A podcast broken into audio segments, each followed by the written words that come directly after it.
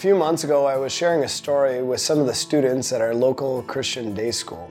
And the story was about a trip that my wife and I had taken for our 15th anniversary. We headed out to California, and one day we decided to drive up and down the coast. And we'd stop at each beach and ooh and ah over the amazing scenery before our eyes. There was one beach in particular that was different from all of the rest. When we stepped out of the car, we couldn't believe our eyes. There was a whole bunch of stacks of rock, probably hundreds of them covering the beach. We just had to get a picture. After I shared that story with the kids, I asked them the question How do you think those rocks got stacked that way on the beach? And one of the kids in the audience, his hand shot up and he says, People made them. And I said, Well, wait a minute. How do you know that people made them? Are you sure that maybe the water didn't sweep over the beach and cause all the rocks to get stacked up that way? Are you sure that maybe the wind didn't blow really strong and cause the same thing? Well, all of the kids started laughing in church. It seems almost funny to think that maybe wind or water could cause rocks to get stacked up that way on a beach. Well, why in the world would we think that human life, or animal life, or even plant life, and so much more that we see on this earth would come into being really simply by chance, by itself? With the right amount of energy and things that it, it puts those things into place. In some ways, it seems completely foolish and laughable. The Bible tells us in Hebrews chapter 3 verse 4, "For every house is built by someone, and God is the one who built everything."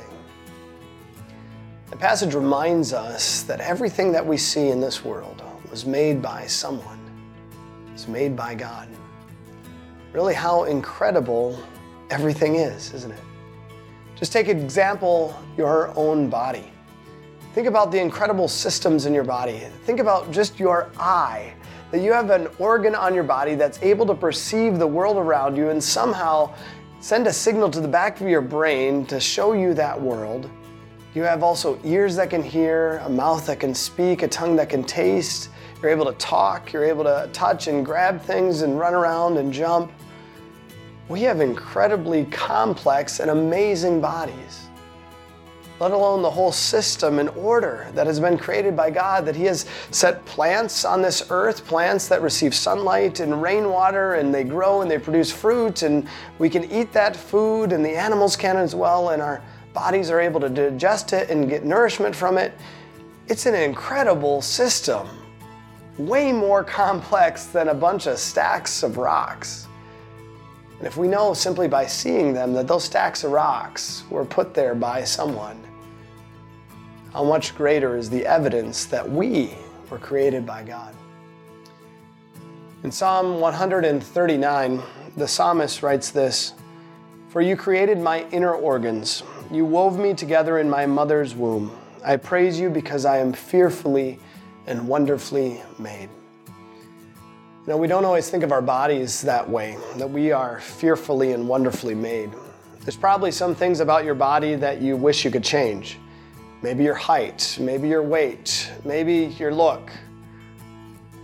But no matter how we look, or how big or small our bodies are, or maybe what deficiencies we see in them, our bodies are all incredible. They are all amazing because they were made by God. Because they were made by God, we know that we too have a purpose. The purpose that God has for us is to know Him and to serve Him. God ultimately wants us to know who He is. He wants us to know that He is the one who made all things, even us. But He also wants us to know that He is a God of love, a God who has come to forgive our sins to wash away all the bad things that we have done against Him and against His commandments, to make things right between us and God, things that we have wrecked in His beautiful and wonderful world that He has created. But He also calls us to serve Him, to use our incredible bodies that He has given us, to serve the one who not only made us, but loved us and has made us his very own dear children through sending his Son, Jesus Christ, to pay for our sins and washing away all of our guilt, bringing us to God. Yes, our bodies certainly are fearfully and wonderfully made. They give evidence for our incredible Creator, a Creator who loves us, the one we serve. Amen. Peace devotions are made possible by the Evangelical Lutheran Synod with donations from individuals and church bodies. You can help support the creation of these videos. If you would like to donate, visit els.org/donate.